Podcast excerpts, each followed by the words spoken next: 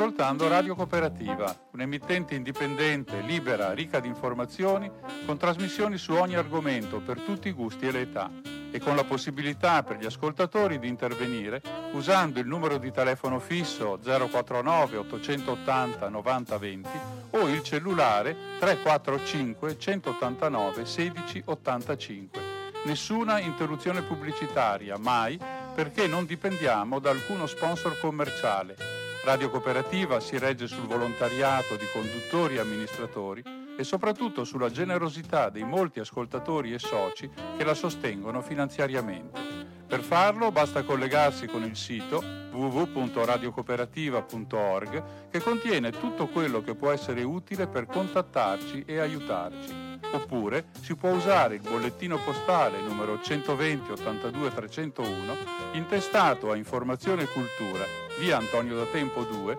35 131 Padova. La frequenza principale è 92,7 MHz in modulazione di frequenza. Ti aspettiamo per dirti grazie di cuore e buon ascolto.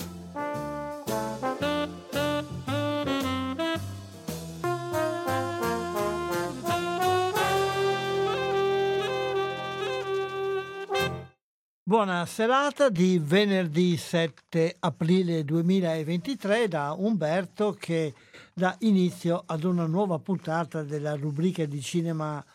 quindicinale ogni due venerdì alle 19.15 su Radio Cooperativa che è la radio che state ascoltando in questo momento se ci siete capitati per caso.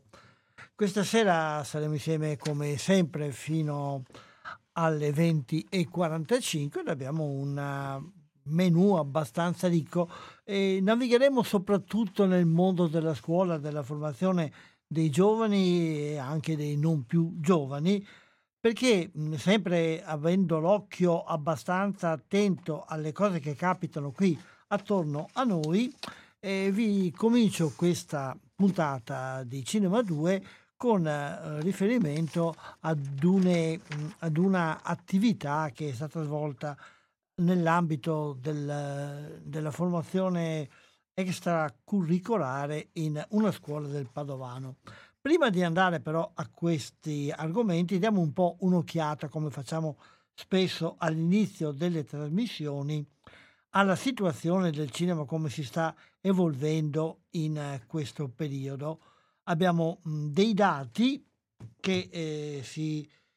rivolgono questa volta un po' alla prima parte dell'anno e in particolare intanto il mese di marzo confrontato con il passato, il mese di marzo ha registrato un incasso e delle presenze che superano i 9,4 il mese di febbraio. Mese di febbraio è un mese più corto, ci sono un paio di giorni in meno, però la differenza è abbastanza mm, significativa da dire che la differenza c'è stata in più, in un aumento dal, um, rispetto al mese precedente, abbiamo già visto. Ecco, gli incassi maggiori sono andati a Creed, eh, quello che ha ricevuto maggior successo, poi John Wick 4, L'ultima notte di amore, The Whale, eh, Scream Sesto e Everything Everywhere All at Once, il super vincitore all'Oscar, poi Shazami, Mummie a spasso nel tempo, Ant-Man e Maxid by Harry, che è una commedia italiana, mi pare, se non sbaglio, due film italiani eh, nella classifica dei primi dieci non è un granché, però bisogna dire che devono competere con grosse macchine eh, spettacolari hollywoodiane, black eh, di, di, grande portata e quindi possiamo dire che il fatto che un paio riescano ancora ad intrufolarsi non è poi per il cinema italiano una situazione così negativa questi, questi numeri così al volo, o tanto per continuare a registrare un periodo diciamo, che ci consente un moderato ottimismo per quanto riguarda la continuazione del cinema e soprattutto di quello che si vede nelle sale, che sapete un po' un, un'idea che noi abbiamo, cioè il cinema va visto per là, là dove è pensato,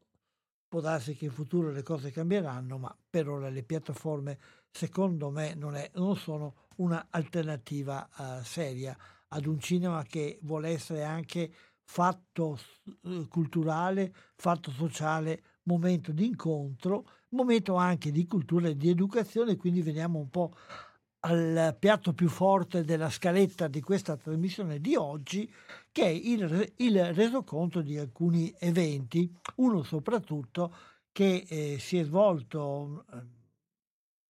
da parte del liceo scientifico Galilei di Selvazzano,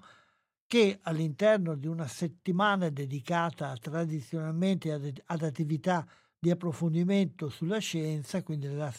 settimana scientifica, ha anche inserito uh, qualcosa che riguarda eh, il cinema, un progetto che è stato curato in collaborazione con la Cineteca di Milano e la Cineteca di Milano ha elaborato questo progetto, anzi una serie di progetti di educazione al cinema al, eh, all'interno di un bando eh, interministeriale che promuove proprio queste attività il, il liceo scientifico di Servazzano Galilei ci ha partecipato e adesso sentiamo allora la professoressa Silvia Scucimarra che ci racconta eh, di cosa si è trattato.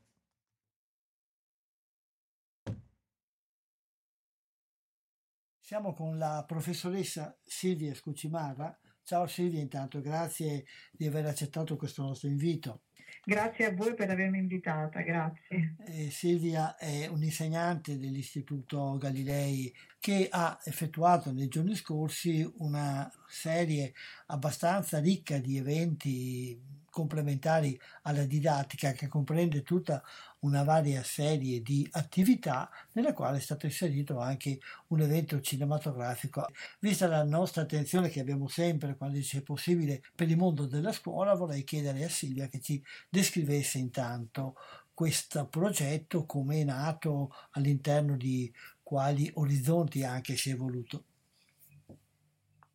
Sì, allora, quest'anno per la prima volta eh, il nostro liceo Galilei, appunto di Silvazzano, ha aderito al progetto Behind the Light finanziato dal Piano Nazionale di Educazione all'Immagine per le scuole, che è promosso dal Ministero della Cultura e dal Ministero dell'Istruzione e del Merito. Quindi tutte le iniziative eh, inserite in quest'ambito sono state create dalla Fondazione Cineteca Italiana di Milano.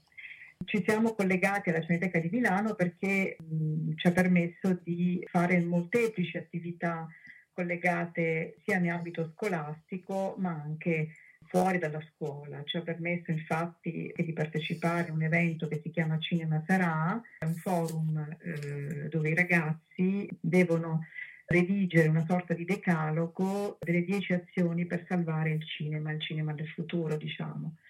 E mm, quindi attività che non solo si inseriscono in ambito eh, locale, ma anche in ambito nazionale. Partiamo dall'inizio. Le, le prime attività sono state, per esempio, nella nostra settimana scientifica del Galilei che facciamo ogni anno. Abbiamo concluso questa settimana scientifica per la prima volta quest'anno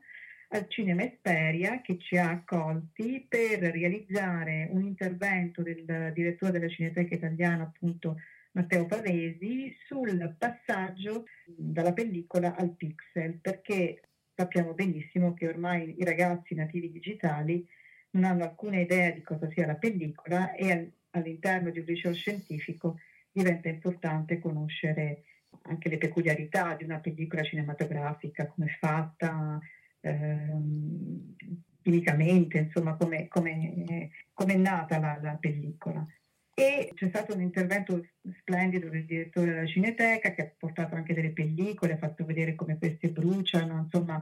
è stato un intervento molto, molto interessante che ha affascinato indubbiamente, incuriosito i nostri ragazzi. E il tutto poi si è concluso con la proiezione dell'ultimo film di Spielberg che racconta proprio il percorso del regista e quindi la possibilità di vedere, di visionare un po' quelle che erano le vecchie modalità di montaggio con la pellicola. Quindi abbiamo chiuso in maniera un po' diversa dal solito questa settimana scientifica. Poi le altre attività sono attività di corsi di formazione per i docenti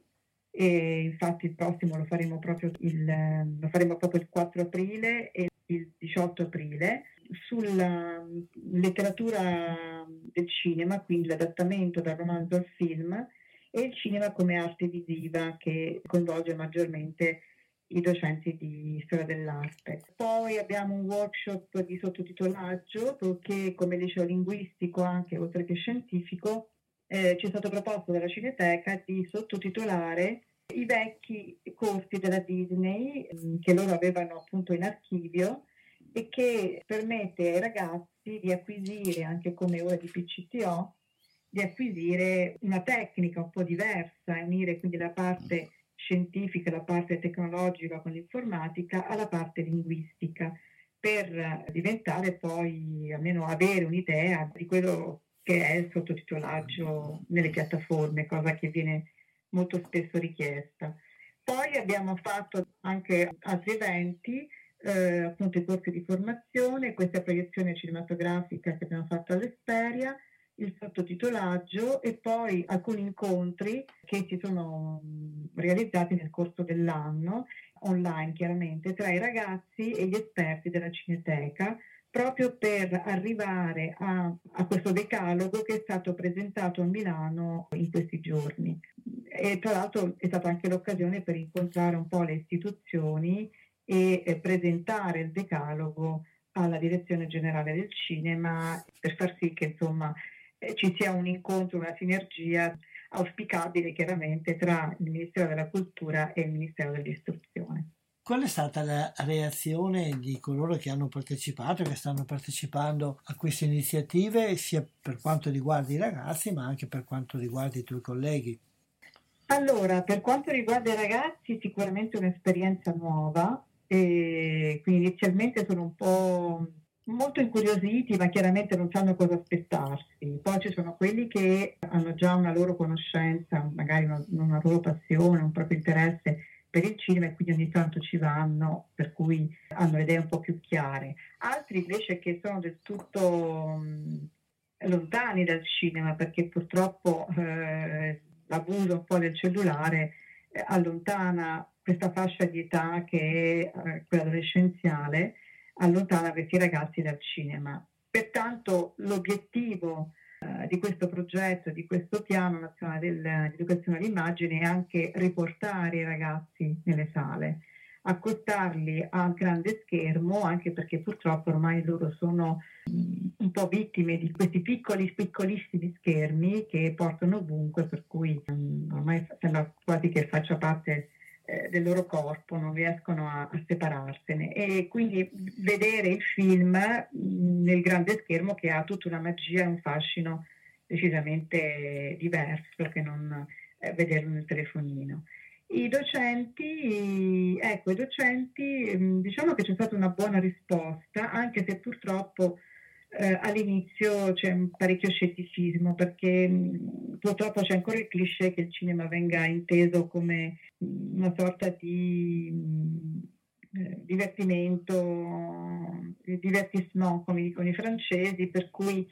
eh, non è mai considerata come una, una possibilità in più per uh, aiutare la didattica e anche e soprattutto per uh, trasmettere ai ragazzi di oggi che sono eh, subissati di immagini, trasmettere loro magari alcune materie, discipline un po' più ostiche e più pesanti, magari trasmettere con modalità differenti attraverso l'uso di cellulari, ma di un percorso di un linguaggio cinematografico che, che, sia diverso da quello che fanno solitamente a scuola. Quindi attraverso modalità diverse si può arrivare comunque ad acquisire in maniera consapevole una disciplina, una materia, ma facendolo in, in, modo diverso, in modo nuovo attraverso il cinema, magari lo si recepisce di più e anche più volentieri. Io trovo interessante questa idea che poi mi dicevi che è stata sviluppata anche durante l'incontro con il direttore della Cineteca di porre l'accento sugli aspetti, diciamo così, tecnici, anche professionali del cinema, vedendolo non tanto come divertimento e, e forse neanche nemmeno come opera d'arte, ma proprio come cosa tecnica, come abilità professionale. Sì, infatti il direttore ha tenuto molto a dire che eh, per ehm, diciamo, occuparsi di conservazione delle pellicole che hanno tutto un procedimento chimico, tecnico, bisogna avere una, delle conoscenze tecniche che non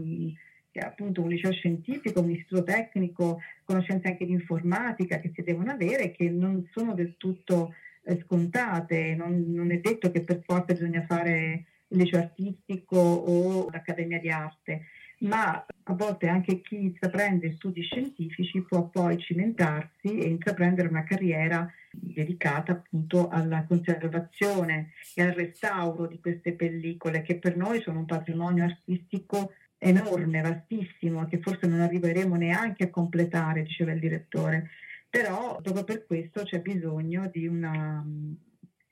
come salvaguardare le opere d'arte in un museo, in una basilica, in una chiesa, eccetera, la stessa cosa avviene per quanto riguarda il nostro patrimonio cinematografico.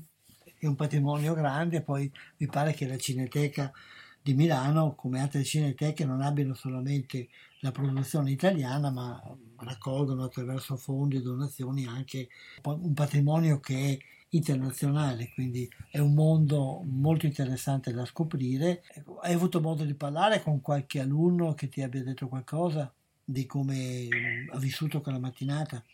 Allora, la cosa meravigliosa che c'è stata è che posso dire onestamente mi ha sorpreso positivamente, anzi ci ha sorpreso positivamente, è stata la reazione sia verso la fine eh, a parte del dibattito ci sono state parecchie domande dal direttore, parecchie domande curiose ma eh, interessanti, intelligenti, veramente partecipate e dopo la proiezione del film, già verso la fine del film, un silenzio sorprendente, cosa che in una sala cinematografica frequentata da ragazzini di una fascia di età dai 15 ai 18 anni non è sempre così scontata, insomma. E alla fine della proiezione alcuni ragazzi sono venuti proprio a, stringere la mano al direttore della Cineteca, insomma a ringraziarci per l'evento organizzato perché erano rimasti favorevolmente colpiti e, sorpresi di, di, quanto ci fosse dietro la costruzione di un film e, so, e non solo, anche la costruzione e la conservazione poi di questo film. Erano sorpresi del fatto che alcuni registi tuttora, nonostante il digitale, preferiscano ancora girare con pellicola, per cui ehm, erano sorpresi veramente di, di, scoprire un mondo che altrimenti forse non avrebbero avuto modo di, di conoscere. Sì, forse questo ha dato anche a loro l'idea di qualcosa che loro vivono come effimero, si fa e subito si disfa, che invece può avere una durata, può diventare memoria, può diventare anche oggetto di conservazione. Forse questo li porta a considerare con maggiore attenzione e con maggiore prudenza il loro rapporto con il digitale. Sì, sicuramente a rivederlo in maniera diversa e considerarlo magari anche come un modo, uh, una modalità di, di, arricchire un po' quello che è stato il lavoro in pellicola, perché in fondo adesso tutta la parte di digitalizzazione di queste pellicole serve proprio per far sì che anche fra cent'anni noi potremo ancora vedere questi film, quindi salvaguardare questo patrimonio. E allora magari vedere anche l'aspetto positivo del digitale mh, mm, nell'intervento che si ha sulle pellicole forse permette loro anche di apprezzare di più quello che è stato il vecchio cinema. Infatti molti sono usciti dalla sala dicendo eh, adesso andrò a vedere qualche film vecchio, qualche vecchio film di cui non conosco nulla e che invece il direttore durante la, eh, il suo intervento ha nominato e li ha invitati, dando compiti per casa, diciamo, di visionare i vecchi classici, i classici che hanno fatto la storia del cinema e che tuttora incidono sulle modalità di scrittura di nuovi registi, nuovi sceneggiatori, eccetera. Quindi è, è importante eh, conoscerla, insomma. Quindi c'è tutto un mondo ancora da scoprire, c'è un percorso lunghissimo da fare sul piano dell'istruzione, sul piano dell'educazione anche per quanto riguarda il cinema. Immagino che fra i, che fra i punti del decalogo per la conservazione del cinema ci sia anche qualcosa che suggerisca un'attenzione alla formazione e all'educazione dei giovani. Sì, infatti la, la, cosa che ci ha sorpreso particolarmente perché eravamo noi docenti ad assistere a questo incontro milanese di Cinema Sarà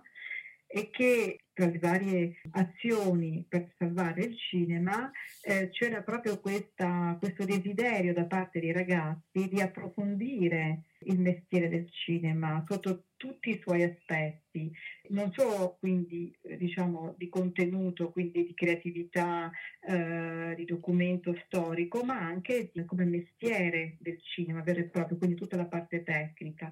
e la possibilità addirittura di creare um, una rete fra le scuole in maniera tale che il cinema entri proprio come disciplina all'interno delle scuole, ma che lo si faccia in maniera partecipata. Per esempio, eh, fra le varie azioni si è parlato molto di creare la possibilità di creare dei corsi all'interno magari di un territorio dove tutte le scuole possono partecipare Faccio ad esempio il liceo classico da un punto di vista di drammaturgia, quindi creare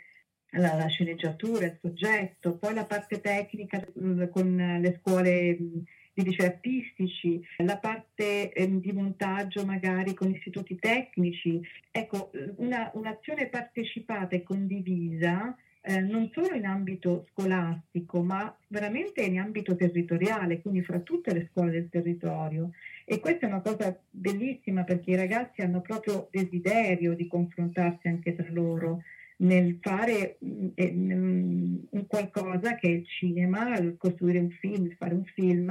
ehm, in maniera conviviale, sociale, quindi anche una forma di socialità eh, che non si ferma soltanto all'incontro tra i compagni di classe, ma addirittura eh, molto più ampio. Ecco, speriamo che questi obiettivi possano essere raggiunti. Intanto complimenti per quello che avete fatto e per quello che state facendo. Magari ci sentiremo in futuro se ci sono altre cose del genere e cercheremo di sentire anche gli responsabili della Cineteca di Milano che ci eh, illustrino un po' più a fondo il complesso del progetto che stanno portando avanti e magari anche la loro attività quotidiana. Grazie Silvia di questa chiacchierata. Grazie a voi per averci invitato e ci tenevo a dire che il, il liceo Galilei eh, al forum Cinema Sarà milanese a Milano era l'unica scuola del Veneto e quindi la prima che ha aperto un po', ha fatto da apripista e ci auguriamo che ne arrivino tante altre. Infatti eh, gli incontri di formazione con i docenti le abbiamo ampliate anche alle altre scuole, a tutte le scuole della, della città e provincia proprio perché ci auguriamo di poter condividere questa nostra esperienza e di diffonderla anche alle altre scuole, perché solo attraverso questa condivisione, questa unione, questa forza possiamo veramente entrare finalmente, fare entrare il cinema nelle scuole. Speriamo, so che ci sono anche degli insegnanti all'ascolto di questa trasmissione, se qualcuno vuole avere maggiori informazioni magari può mandare un messaggio alla nostra pagina Facebook che poi indicherò e poi magari, magari troveremo il modo di mettermi in contatto con voi per sapere cose, come si può fare per partecipare. Grazie ancora, a risentirci in futuro, speriamo per altre cose così belle e buona serata. Grazie, grazie ancora a voi. Grazie Umberto. Ciao, ciao. ciao.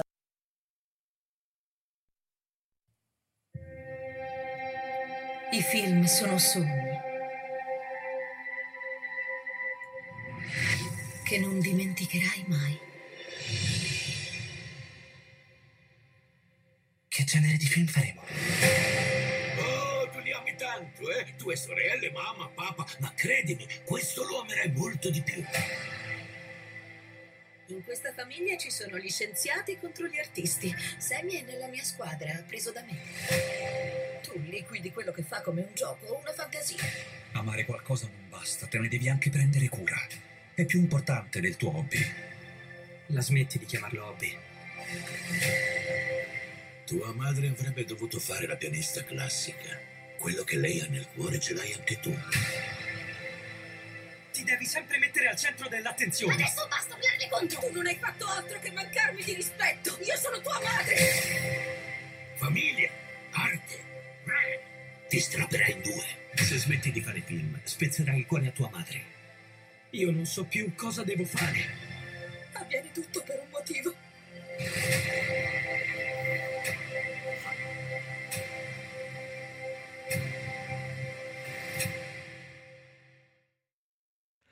Questo era il trailer del film di Spielberg The Fablemans che è stato eh, pro- proiettato eh, al Cinema Esperi a Padova nell'ambito di questa mh, iniziativa di cui ci ha parlato la professoressa Scucimarra del liceo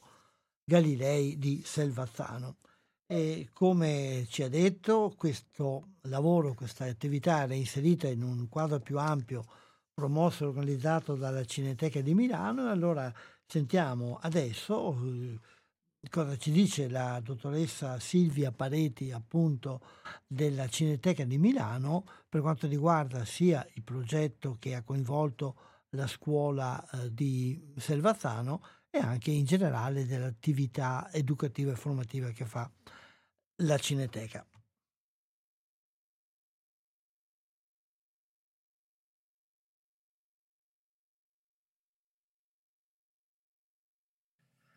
Siamo al telefono con la dottoressa Silvia Pareti. Buongiorno intanto e grazie di aver accettato questo nostro invito.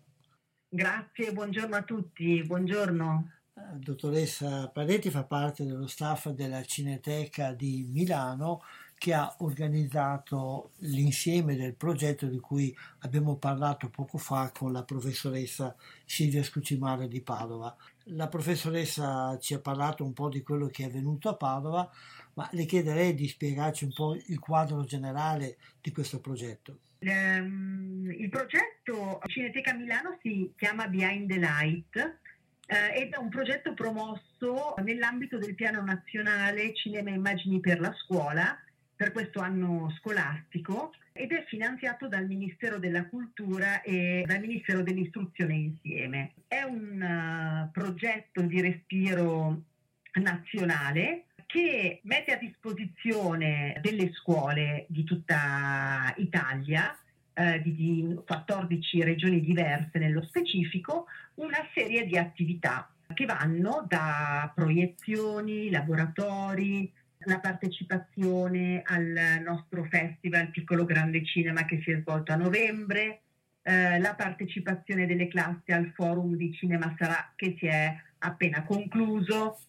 una serie di incontri di formazione per i docenti, quindi eh, diciamo un ventaglio di attività che le scuole possono, possono scegliere in base alle loro vocazioni, ai loro, ai loro interessi.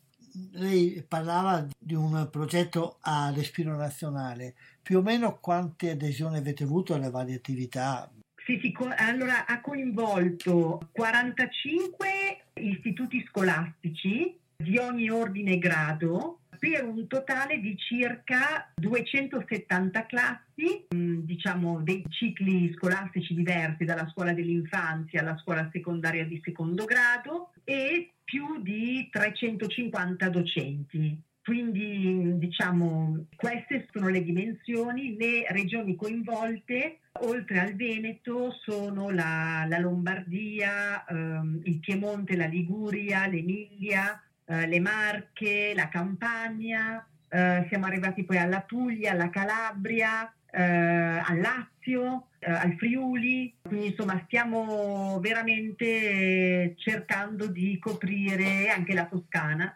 Stiamo cercando di coprire la maggior parte di, di regioni possibili. È un progetto che ha una durata annuale oppure viene ripetuto? Allora, è, eh, questo progetto, eh, la durata corrisponde all'anno scolastico,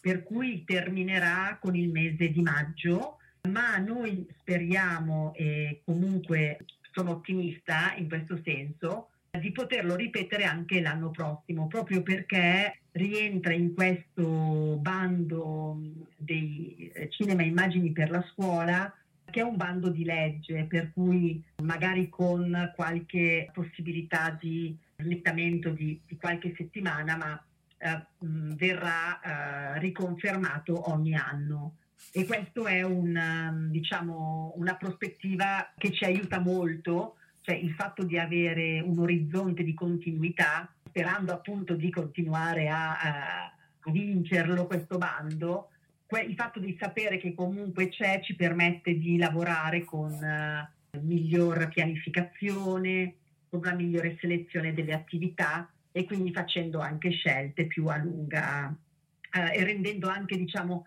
più efficaci per i ragazzi, per gli studenti poi le, le attività stesse. Quale importanza ha secondo lei nel piano di un progetto educativo di una scuola l'educazione all'immagine, all'immagine in movimento e al cinema? Guardi, um, secondo io, uh, dal, dall'esperienza che ho avuto, dal confronto con colleghi, dalla um, letteratura scientifica a riguardo, noi siamo sempre più convinti che l'educazione all'immagine debba essere un momento fondamentale nella formazione, nel percorso didattico di ogni ragazzo per ogni tipo di scuola che, che frequenta. L'educazione all'immagine significa eh, acquisire intanto una profondità storica del proprio sguardo, un affinamento del gusto critico, della capacità critica, di acquisire anche capacità eh, dialettiche, di, di, confronto con gli altri, eh, anche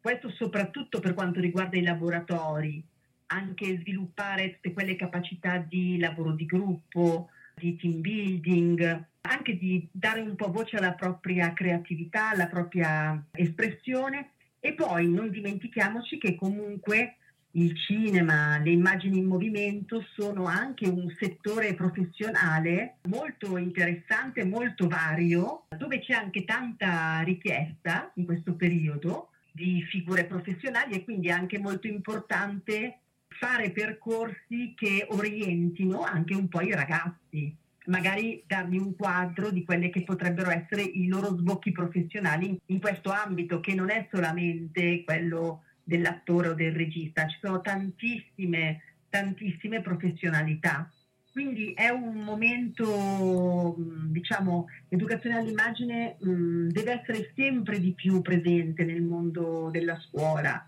se si vedono tanti film, se si sanno interpretare, se si sanno leggere, di conseguenza si leggeranno tanti libri, si apprezzeranno i quadri, è davvero poi contagiosa come, come attività. Ecco. E con la vostra esperienza riguardo a questo progetto, magari anche più in generale,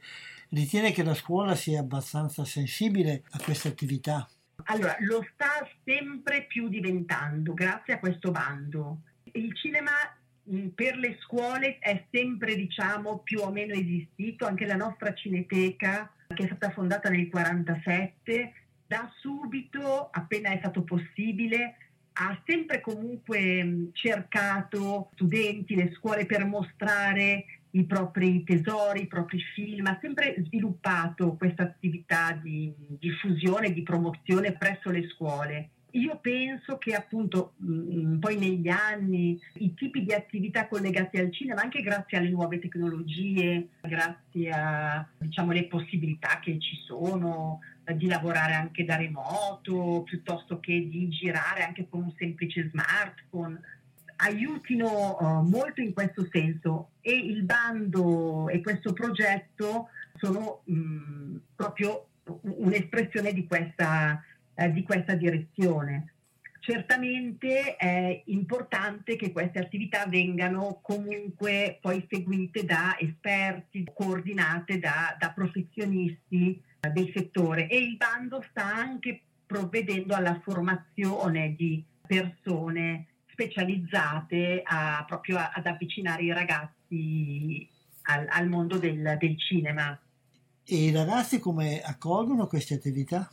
I ragazzi le accolgono molto bene, ne abbiamo avuto uh, un'esperienza proprio a, a Padova di recente, siamo stati accolti benissimo dagli studenti del liceo Galilei e quando gli appuntamenti, queste attività vengono ben preparate, ben seguite, come in questo caso il risultato è sempre molto positivo. Uh, I ragazzi sono un'occasione che arricchisce sia gli studenti che poi chi, chi, chi fa la formazione, insomma, chi li segue. Quindi mh, mm, la risposta è sempre molto, molto positiva.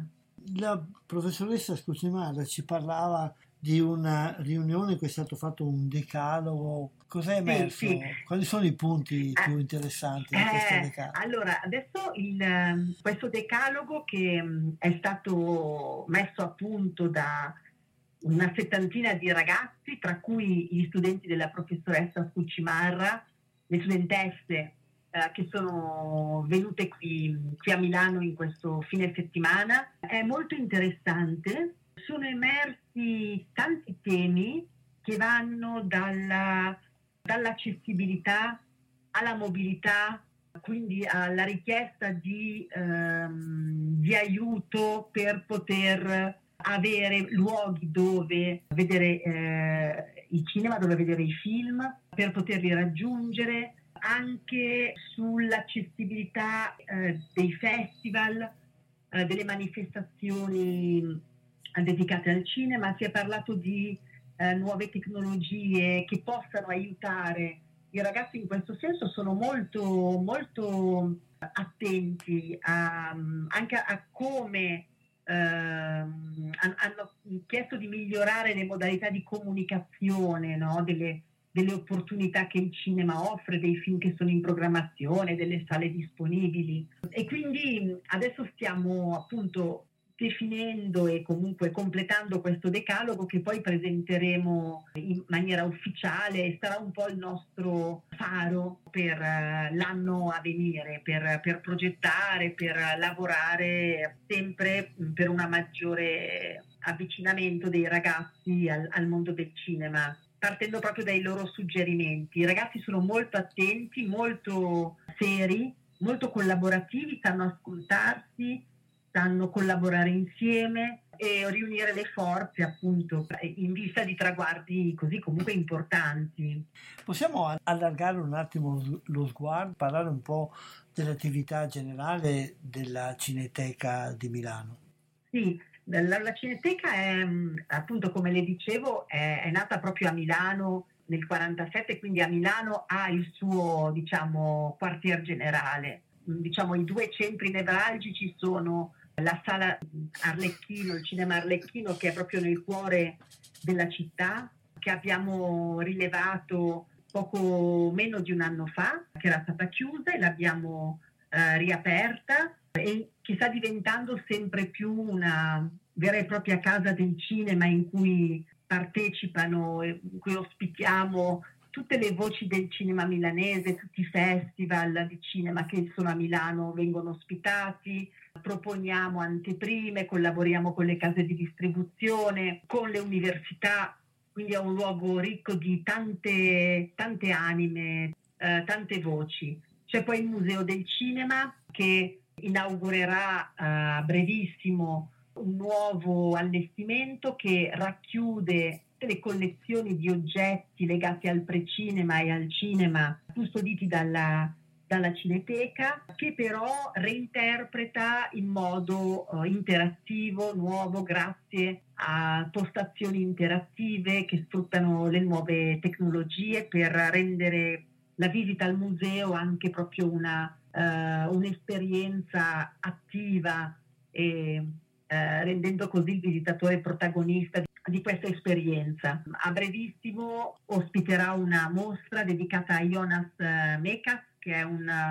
regista lituano che ha innovato il cinema poi americano degli anni 60 ed è stato un grandissimo maestro per tante generazioni di registi a seguire.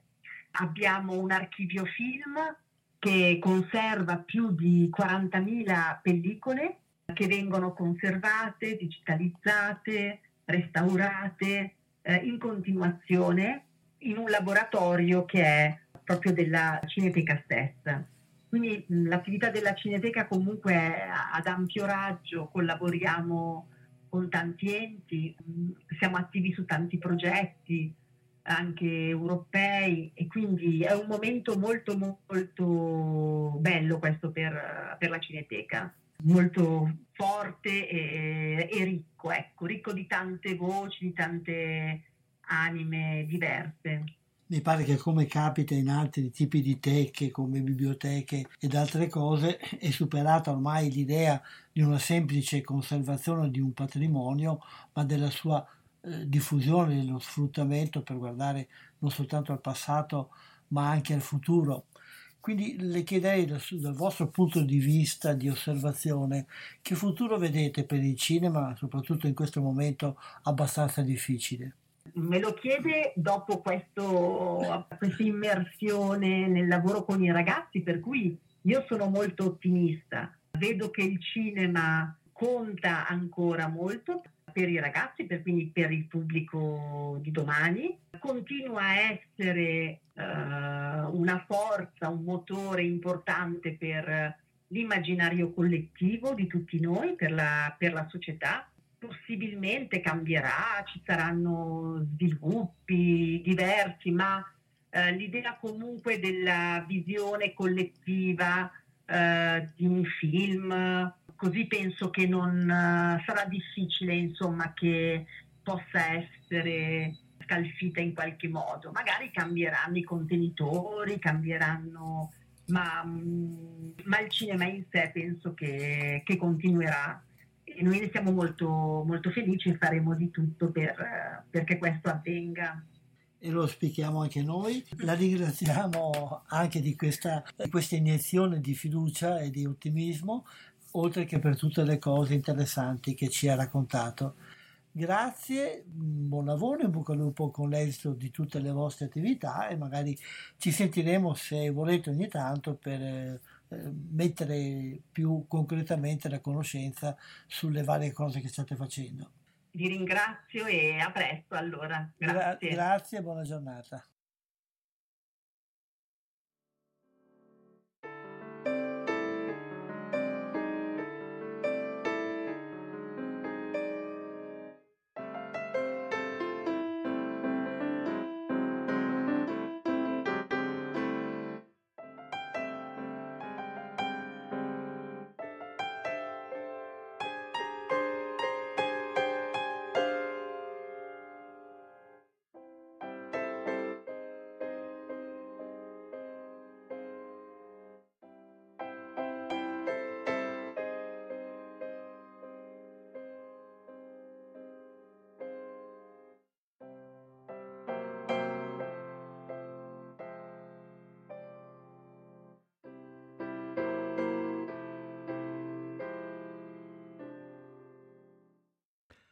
Dopo questa breve pausa musicale ritorniamo in studio a Radio Cooperativa che trasmette dalla strada Battaglia in provincia di Padova in comune di Albignasego con la trasmissione quindicinale Cinema 2. Abbiamo sentito questa informazione sull'attività che è stata fatta dalla scuola liceo scientifico Galilei di Selvazzano, ma abbiamo anche sentito da parte della dottoressa Pareti il quadro generale di un'attività e di uno sforzo per l'educazione e il cinema svolto ad un raggio molto ampio e speriamo che questa attività continui e continui perché effettivamente in questo campo c'è un grande bisogno di formazione, come si diceva, non soltanto per imparare a capire, a leggere e ad utilizzare questo linguaggio eh, di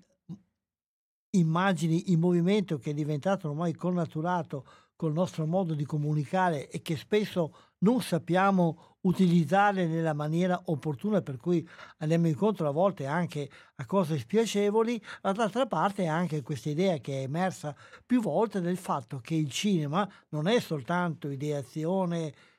cultura, spettacolo, ma è anche un lavoro, una, a volte una possibilità eh, di lavoro molto concreta, può essere uno sbocco anche professionale, non soltanto nel momento ideativo e creativo, ma anche nel momento tecnico, perché dietro a due o tre persone che pensano e che fanno i film c'è una squadra anche a volte anche molto più ampia di tecnici eh, che a vari livelli devono avere una elevata professionalità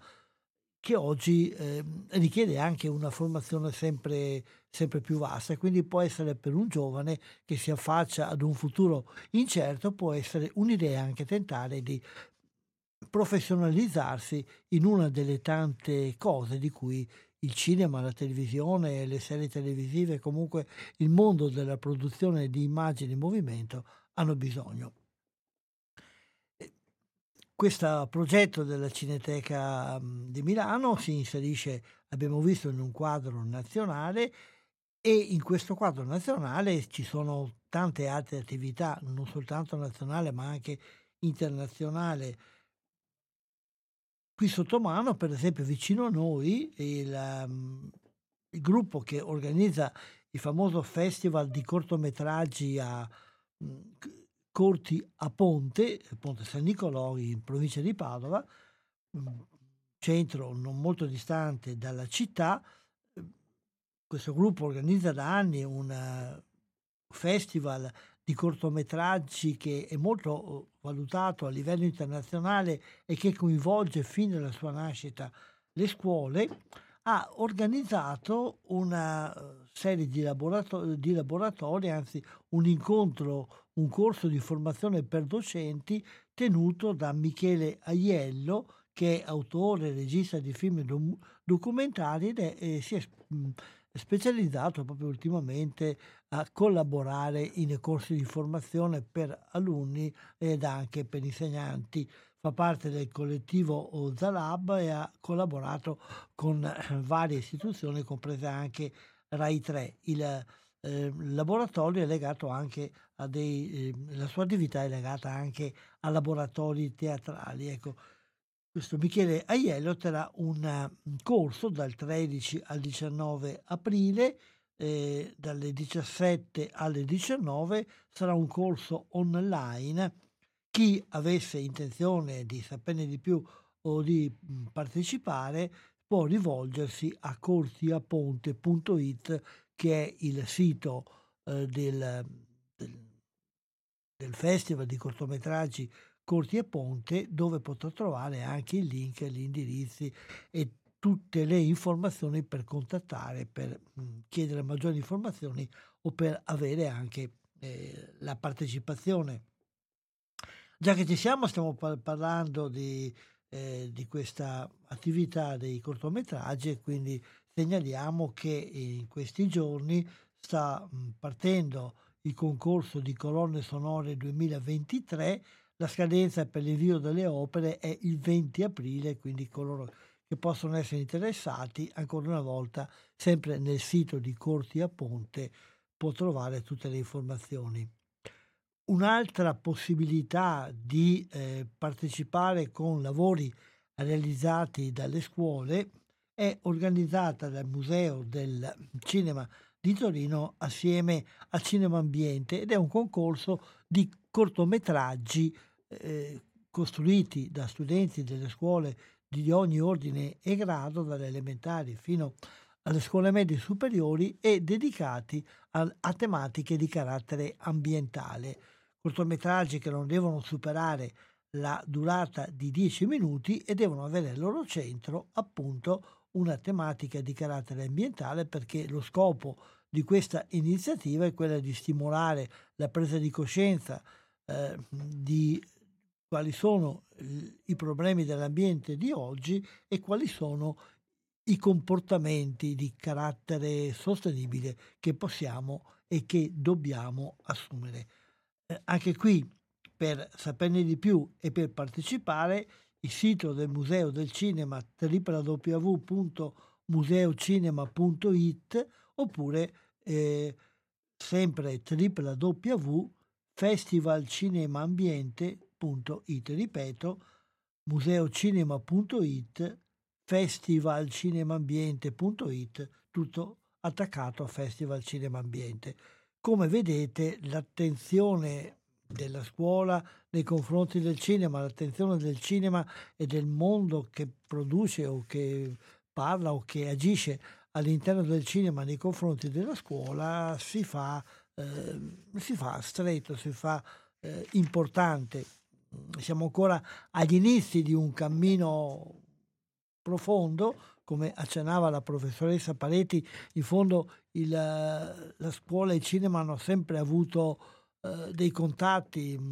si sono portati molto spesso i ragazzi al cinema, molto spesso anche in maniera più o meno legale, si, fa, si fanno, certamente si facevano e si fanno ancora proiezioni con DVD, file, eccetera, all'interno delle scuole. Però questi progetti hanno qualcosa di più, non soltanto la visione di un film e l'approfondimento delle tematiche degli aspetti linguistici, strutturali, tecnici e artistici del film, eh, ma anche un quadro di una formazione eh, più pensata, più integrata e più eh, a,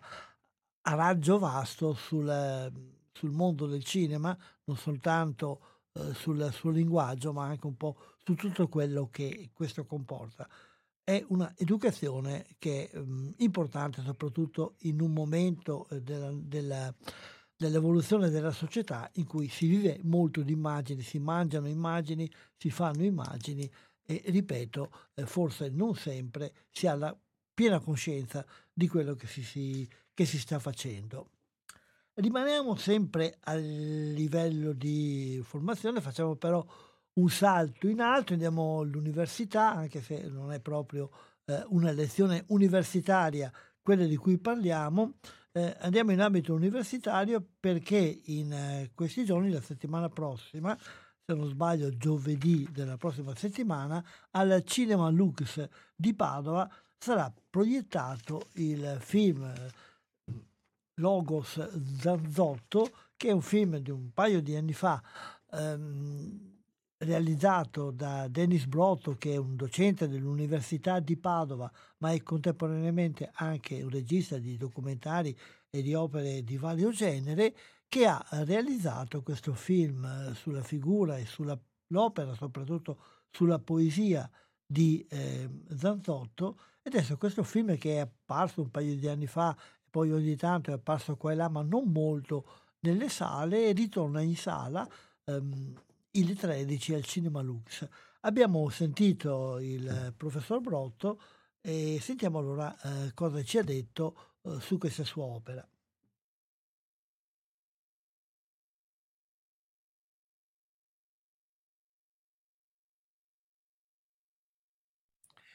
Siamo al telefono con Denis Brotto. Buongiorno intanto e grazie di aver accettato questo invito. Grazie a voi, grazie a voi dell'invito il professor Brotto insegna all'Università di Padova, ma è anche autore di documentari e altro materiale audiovisivo e questa volta lo contattiamo proprio come regista di un film dedicato alla figura eh, di Zanzotto che sarà proiettato fra qualche giorno a Padova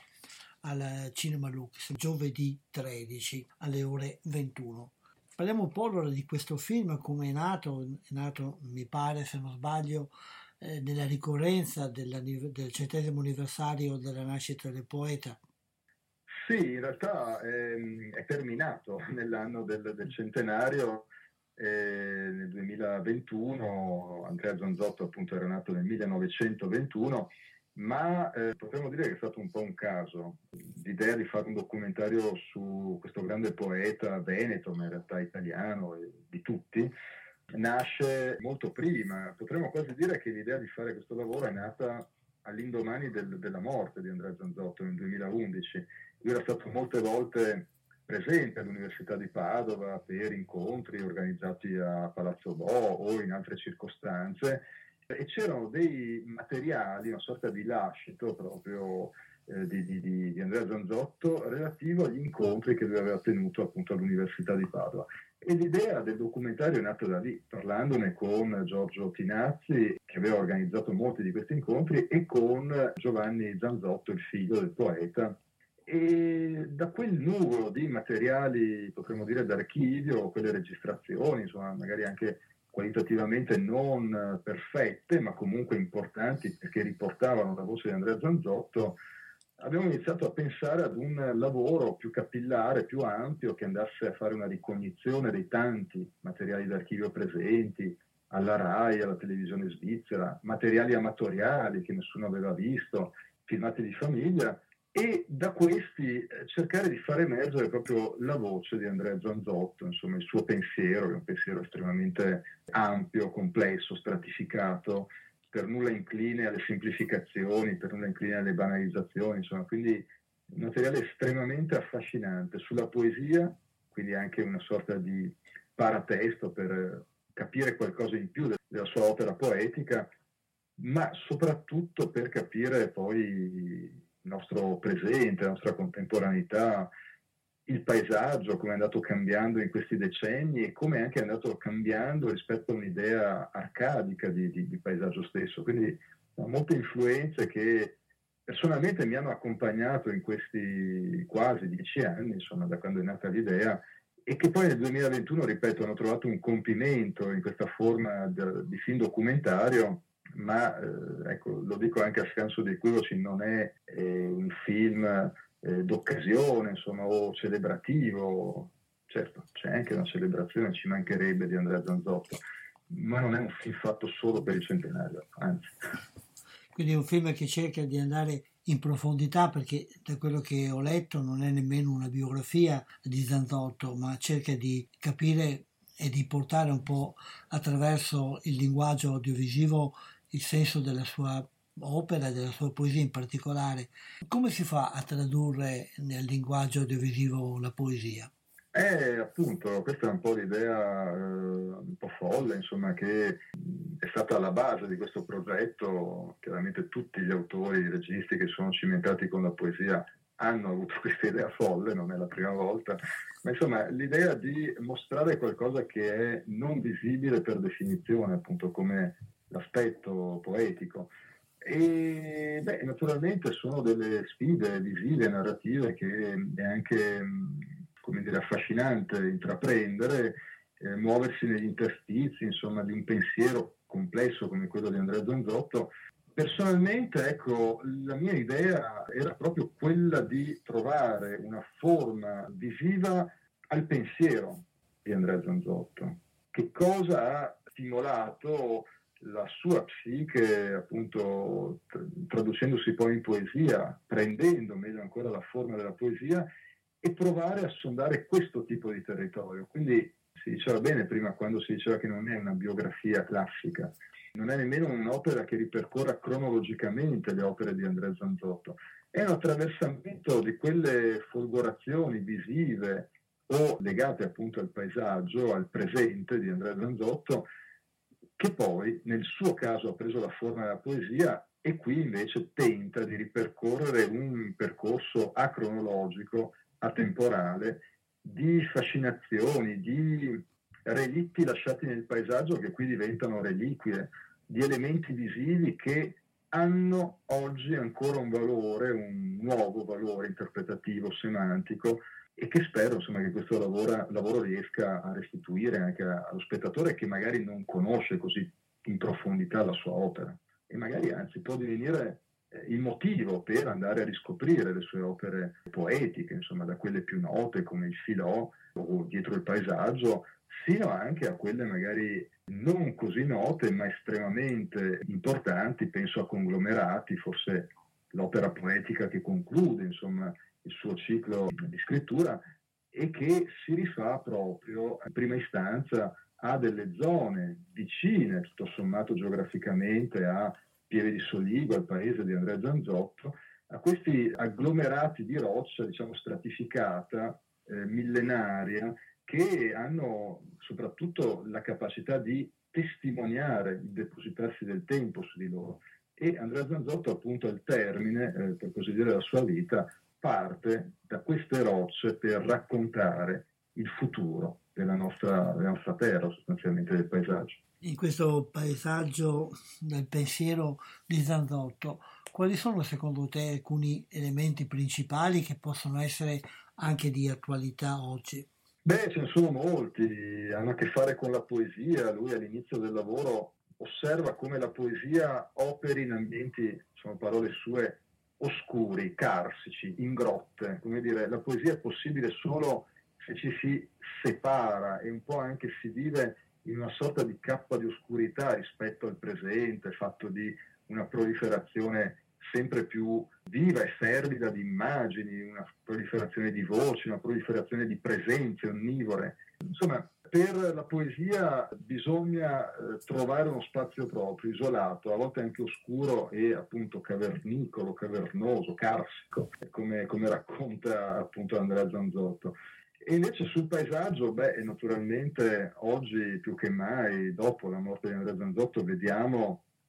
i segni di quelle che erano state le sue premonizioni, prefigurazioni, sono un paesaggio che cambia repentinamente e che sempre di più chiede il conto insomma, di quello che l'essere umano ha fatto negli ultimi secoli e soprattutto per quanto riguarda le, le zone insomma, di, Andrea, Zanzotto negli ultimi cent'anni. Insomma, è un paesaggio segnato appunto dall'azione umana eh, che certo può anche aver avuto un suo senso nei decenni passati, un certo tipo di industria che si è andata a insediare, ma che oggi spesso pare svuotato da questa istanza economica e lascia appunto il segno, parlavo prima di relitti che diventano reliquie, il segno di capannoni che non hanno più nessuna funzione se non quella di in qualche modo segnare il paesaggio, segnarlo da un punto di vista fisico e anche visivo evidentemente. Nel film ci sono gli apporti e la collaborazione di varie persone, ne vuoi ricordare qualcuna? Ah beh, tutte sono dire, presenze cruciali perché sono amici di Andrea Zanzotto e oltre ad essere amici di Andrea Zanzotto sono anche, anche, dei grandissimi studiosi o dei grandissimi interpreti del pensiero di Andrea Zanzotto. Sono molti, andrebbero giustamente citati tutti, ora non potrei dimenticarmene qualcuno, ma insomma da Stefano Dal Bianco a Andrea eh, Cortellessa, a Gianmario Villalta, a Giosetta Fioroni che ha anche dato un apporto visivo alla poesia di Andrea Zanzotto, un'interpretazione visiva, lei che è un artista, a Massimo Cacciari, Marzio Breda e sicuramente me ne sto dimenticando qualcuno, eh, Luciano Cecchinè, il poeta anche lui, e eh, Sodale di Andrea Zanzotto, insomma Emanuele Zinato, tanti veramente, quindi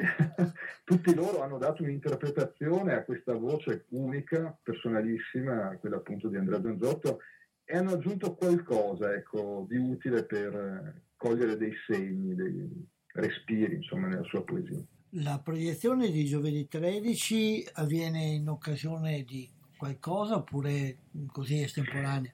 No, è tra virgolette estemporanea, ma eh, devo dire segna un po' il ritorno di questo lavoro che non ha avuto una distribuzione canonica, ci tengo a dirlo perché insomma poi anche i distributori sono sempre, così come anche certi produttori, molto timidi rispetto a queste operazioni, ha avuto una distribuzione veramente legata al passaparola e all'interesse di istituti di cultura internazionali, di università internazionali. E quindi è stato presentato a Venezia, al Festival di Venezia, nella sezione Orizzonti, come evento speciale, no, non Orizzonti, perdono, eh, Giornata degli Autori, e poi ha fatto un giro che appunto ha coinvolto l'Istituto Italiano di Cultura di Londra, quello di Parigi, di Bruxelles recentemente, l'Università di Yale, l'Università dell'Arizona, l'Università di Boston, Roma in più occasioni. Insomma, eh, una distribuzione appunto atipica ma che dopo un anno e mezzo insomma, mantiene vivo questo film e quindi questa è l'occasione per tornare a Padova al Cinema Lux e riproporlo alla città insomma, da cui è nato sostanzialmente. La proiezione avverrà anche alla tua presenza, quindi il pubblico avrà modo anche di dialogare con te su quello che ha visto. Certo, mi farà un piacere ascoltare anche il punto di vista insomma, del, degli spettatori rispetto a un'opera così, certo, non abituale, non atipica, soprattutto in un periodo di prodotti dozzinali, ma insomma eh, sarà piacevole vedere le reazioni. Finora devo dire la cosa che mi ha colpito è stato l'interesse e anche un po' lo stupore che ha accompagnato le proiezioni del film e quindi mi auguro ecco, anche eh, giovedì prossimo ci sia modo di, di interloquire con il pubblico. Mi associo all'augurio. Ti ringrazio di questa chiacchierata. Allora, appuntamento giovedì 13 alle ore 21 al Cinema Lux di Padova con Denis Brotto per Logos Zanzotto. Grazie e buona serata. Grazie molte davvero, un abbraccio.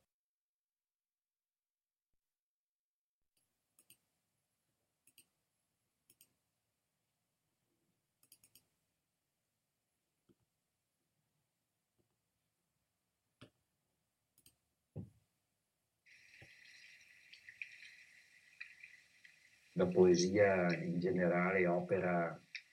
in ambienti piuttosto oscuri e carsici, in grotte, così insomma è molto cavernicola.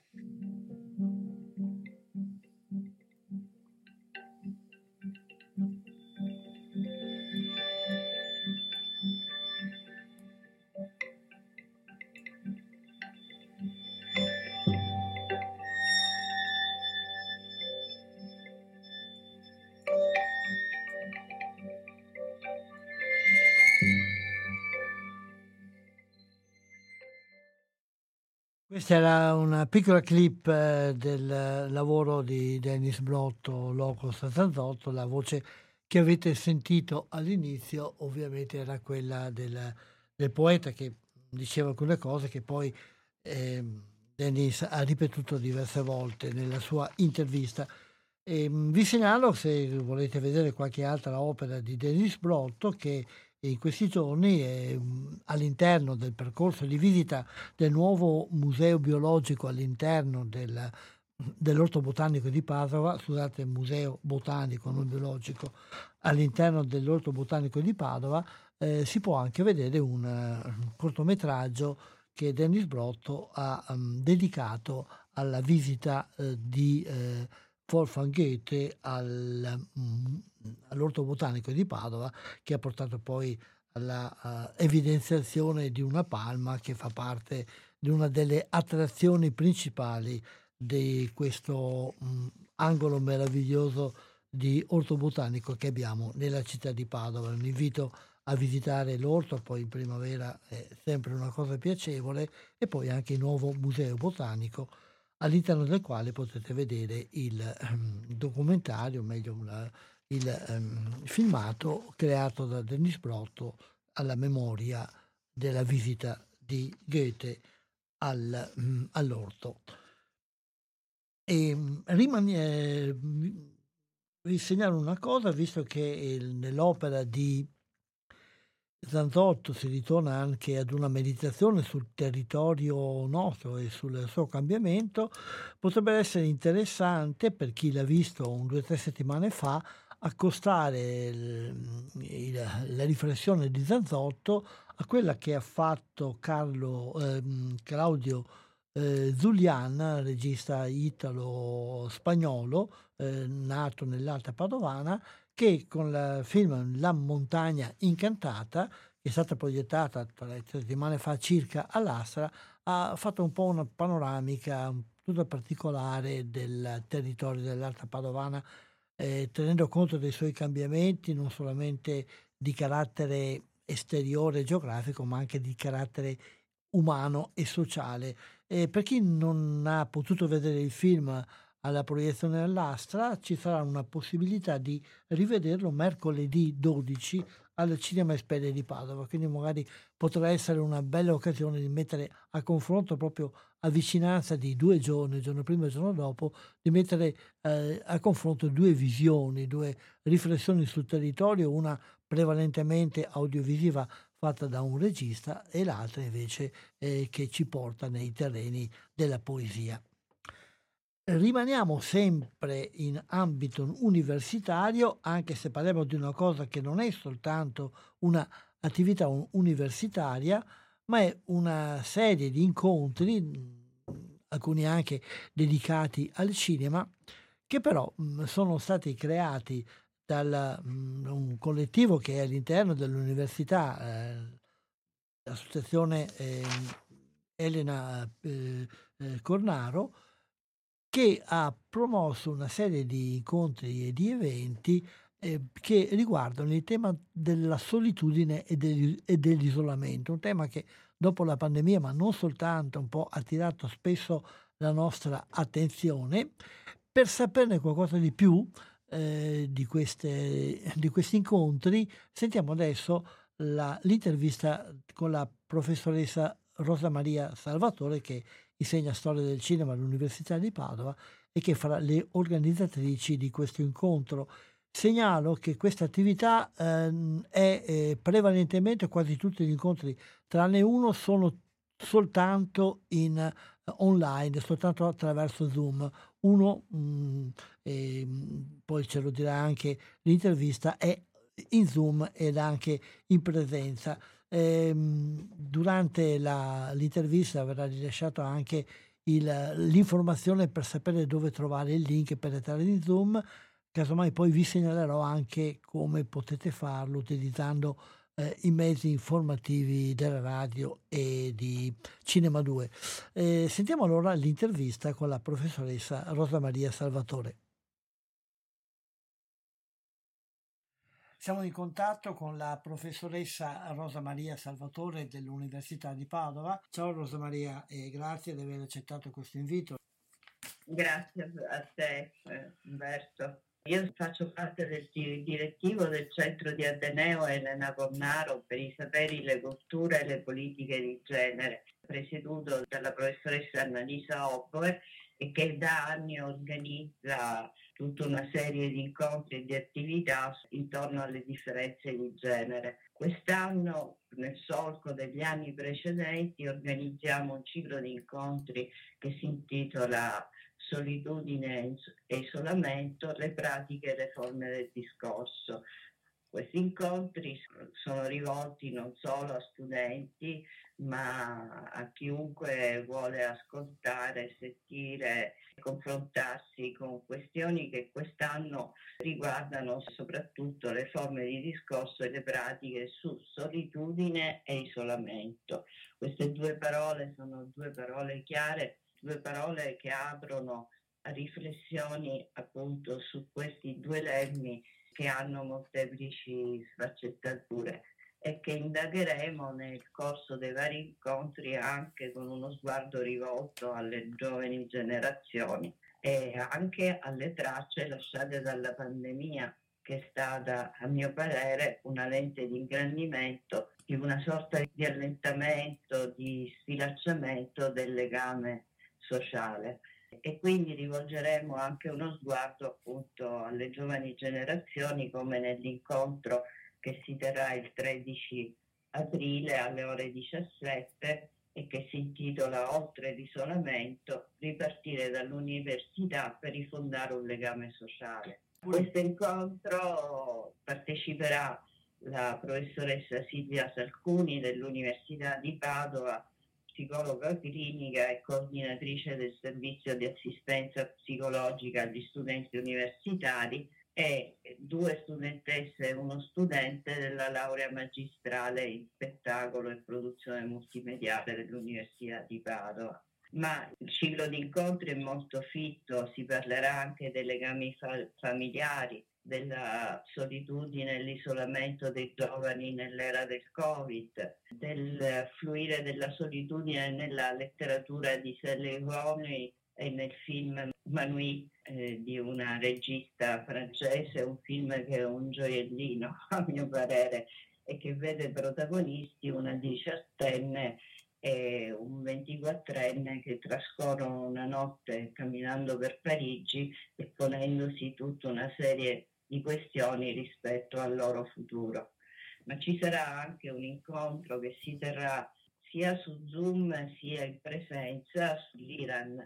perché un paese come l'Iran mostra una situazione di isolamento mentre molta parte della popolazione combatte per costruire nuove forme di vita e di legame sociale, quindi ritenevamo importante un appuntamento sull'Iran a cui parteciperà il professor Renzo Guolo dell'Università di Padova, ma anche artiste o docenti di letteratura persiana e anche un'artista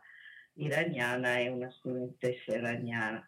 Alla fine ci proporremo una riflessione nell'ultimo incontro, una riflessione su come la filosofia del Novecento ha affrontato il tema della solitudine eh, parteciperanno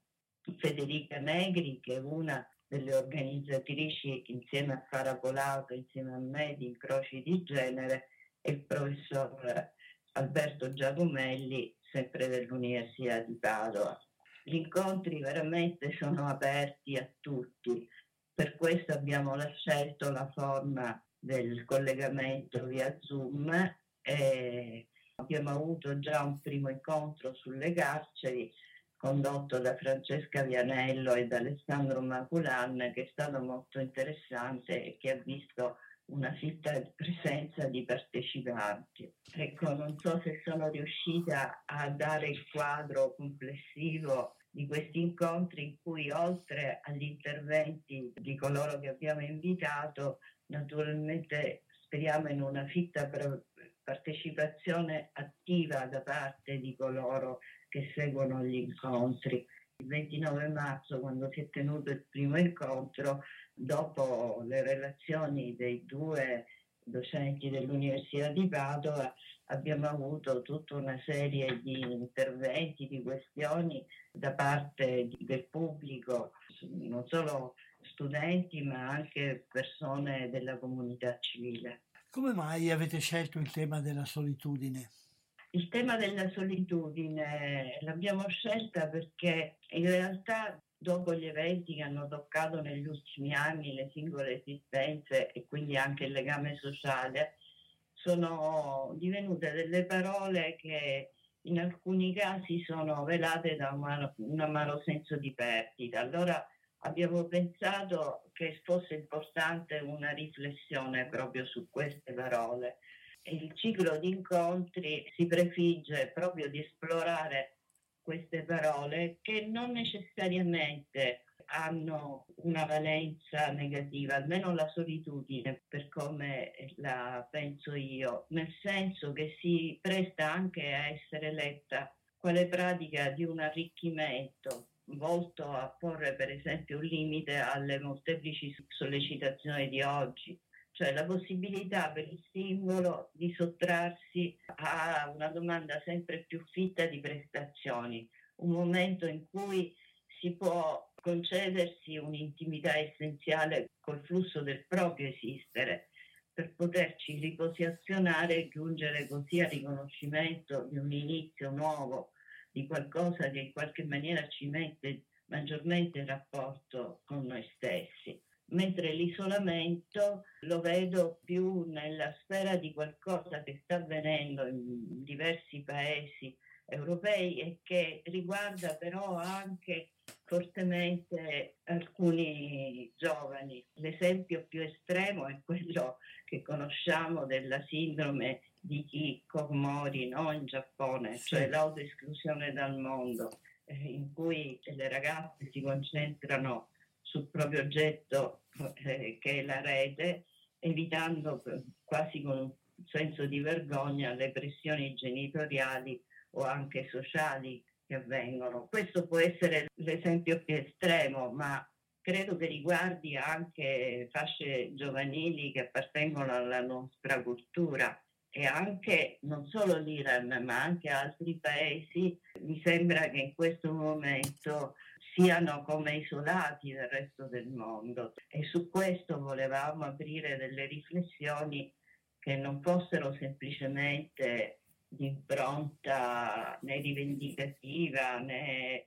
ma proprio aprire una riflessione, ripensare queste parole, il peso di queste parole e il valore di queste parole. La prima riunione, lei l'ha già accennata, è avvenuta sì. il 29 marzo sul tema delle carceri. Può dirci due idee che sono emerse in maniera più interessante da questo incontro? Soprattutto nell'intervento della professoressa Vianello, è emerso una condizione dei detenuti che più che riabilitativa rispetto a ciò che è avvenuto nel loro passato, per cui appunto sono rinchiusi nelle carceri, in qualche maniera definisce un'identità, un punto fondamentale della loro esistenza per cui sono guardati, osservati attraverso questa identità, cioè quella di avere commesso un reato. Ed è come se la loro vita, che è molto più aperta e complessa di questo evento, fosse racchiusa esclusivamente in questo evento che può essere stato determinato da molteplici condizioni, condizioni culturali e sociali che molto spesso non vengono neanche considerate. Ecco, questo è stato un punto di partenza che ha sollecitato insomma, la riflessione sulla condizione delle carceri e soprattutto quello che è avvenuto durante il periodo dell'isolamento per il Covid.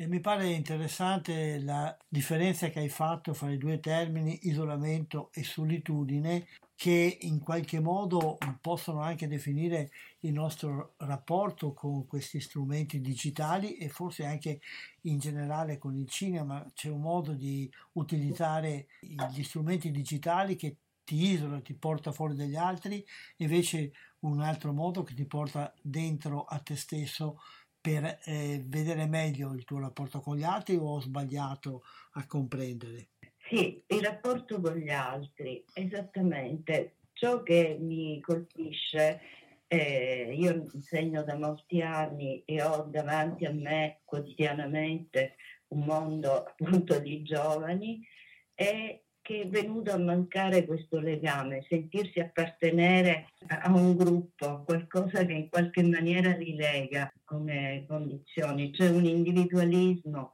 sempre più pronunciato e una richiesta di prestazioni nei, nei confronti dei giovani che a volte eh, in qualche maniera sanciscono anche una chiusura in un isolamento, quello che accennavi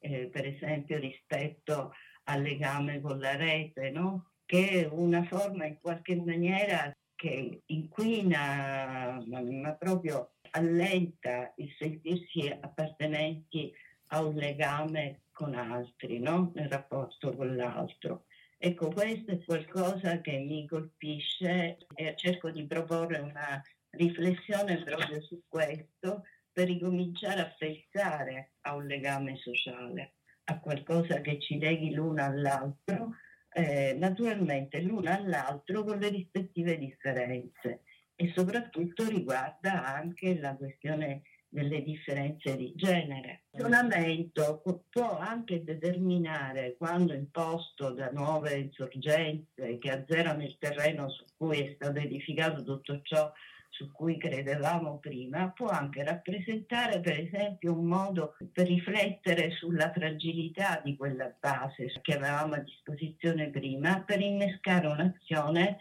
e aprire a nuove forme di legame sociale. Credo che il Covid sia stata anche un'esperienza di isolamento che ci ha fatto riflettere sulla base su cui vivevamo,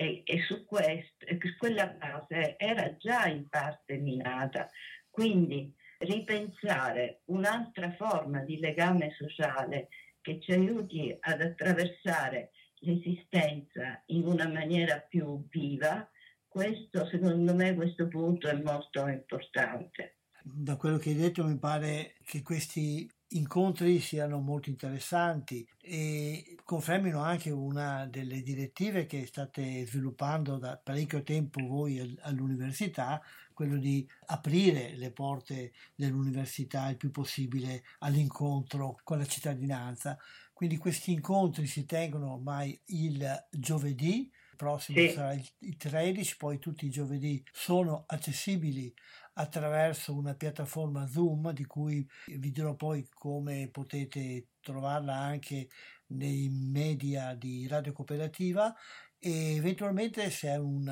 indirizzo, un sito web a cui ci si può rivolgere per avere maggiori informazioni. Allora, per avere maggiori informazioni si può o scrivere a me rosamaria.salvatore chiocciola unipg.it o mettersi in contatto col sito del centro oh, di Ateneo Elena Cornaro per i saperi, le culture e le politiche di genere. Un'ultima informazione, nel sito del centro di Ateneo Elena Cornaro trovate anche la registrazione dell'incontro precedente, quello del 29 marzo sulle carceri. Ottima indicazione anche questa. Grazie di queste chiacchierate, di queste riflessioni e di queste informazioni. In bocca al lupo perché questa attività eh, vada avanti nel modo migliore e a risentirci in futuro per altre cose. Grazie e buona giornata. Grazie a te, grazie a voi. Arrivederci a tutti. Come vi dicevo prima, se qualcuno è interessato a partecipare agli incontri via Zoom, può trovare il link che non posso dettare perché è molto complicato. Mm, può trovare il link eh, sia nella pagina Facebook della radio o di Radio Cooperativa, eh, dove c'è un post fatto qualche giorno fa, ieri anzi, che annuncia la trasmissione di oggi, Cinema 2, e nella, nell'annunciare il programma parlo anche dell'intervista che avete appena ascoltato e inserisco in quel momento il link per partecipare a questi incontri. Eventualmente, se volete, potete andare a visitare la pagina Facebook di questa trasmissione che si raggiunge all'indirizzo cinema2 chiocciola coop,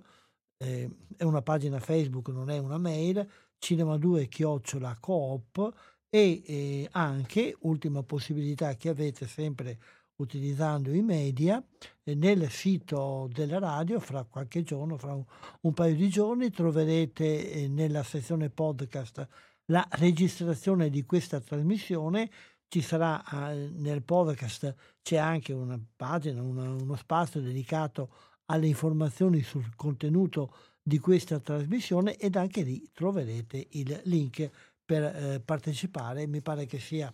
una serie di cose molto stimolanti e se qualcuno ha qualche tempo, mm, a tutti, a qualcuna, eh, può anche eh, aver voglia di partecipare. Oggi, oggi con la tecnologia abbiamo anche questa possibilità. Mm, stiamo terminando un po' lo spazio dedicato alla trasmissione, un momento eh, che sta diventando abbastanza fitto per gli incontri cinematografici perché è partita,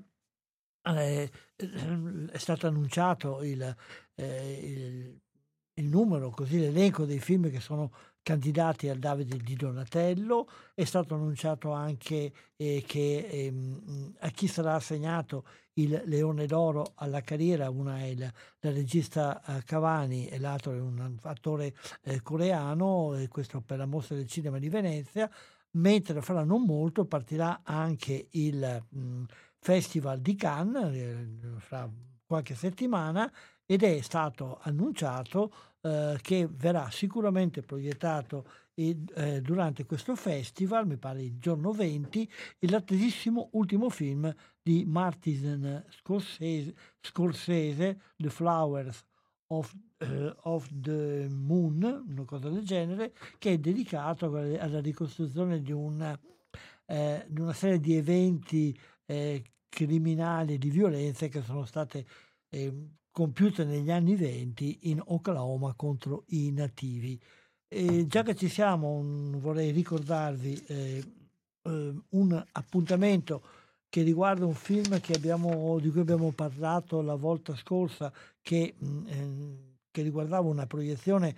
di un documentario che metteva in luce i guai della sanità pubblica e abbiamo ricordato in quell'occasione che il giorno, 28, che il giorno 15 aprile a Vicenza alle 9.30 ci sarà una manifestazione eh, a livello regionale proprio per, ehm, per, protestare contro la situazione della eh, sanità veneta. Ultime cose eh, con cui vi voglio lasciare, vi voglio lasciare con il trailer di un film che, che è uscito ma non mi pare di averlo visto ancora uscito a Padova, probabilmente uscirà la prossima settimana, è L'appuntamento, un film di una regista serba eh, ehm, eh, dell'ex Jugoslavia che è, ehm, eh, riguarda una, una, storia che è legata alla, alla guerra che ha, ha martoriato quel quella zona geografica, siamo a Sarajevo un po' di tempo dopo la fine della guerra, sperando che sia veramente finita anche se le cose non sembrano così lisce, e ad una serie, ad un evento che è fatto per far incontrare le, le anime gemelle, si trovano due persone, una donna che è stata gravemente ferita dal cecchino e un'altra persona che poi durante l'incontro si rivelerà come il Cecchino. È un film eh, che eh, fa riflettere eh, molte cose sulla realtà della guerra e soprattutto su quello che la guerra lascia dopo, non soltanto nelle macerie fisiche ma anche nelle macerie interiori e come è possibile districarsi all'interno dei sentimenti così contraddittori fra ricerca di vendetta e, e, e bisogno anche di perdono eh, nel non passare sopra, nel cercare di trovare una strada per riconciliare delle cose inconci- apparentemente inconciliabili dopo la sofferenza. Un tema eh, molto attuale, eh, lo sappiamo eh, in un momento in cui di guerra e di violenza eh, siamo pieni eh, tutti i giorni. un altro monito per capire un attimo che l'unica cosa che la, a cui la guerra serve è fare del male a tutti, a chi la fa e chi lo subisce. Vi lascio allora con il trailer di l'appuntamento e eh, tanto per rimanere in tema vi do l'appuntamento fra 15 giorni qui a Radio Cooperativa con una nuova puntata di Cinema 2. Grazie e buona serata a tutti.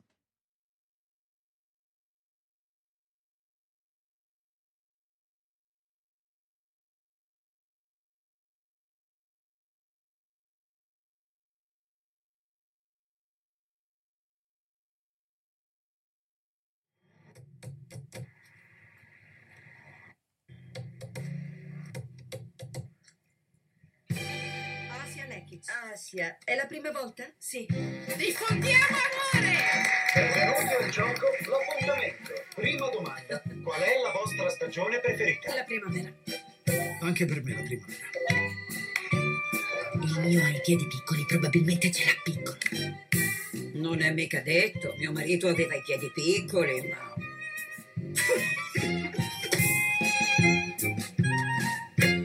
Durante la guerra sono stato nell'esercito serbo-bosniaco. Muovetevi come foste un gomitolo di vero amore. Attenti alle mie unghie. Uh, viviamo nella stessa città. Siamo più o meno coetanei. Siamo entrambi infelici. Io non sono infelice. Che cosa? Che cosa cosa? Perché menti?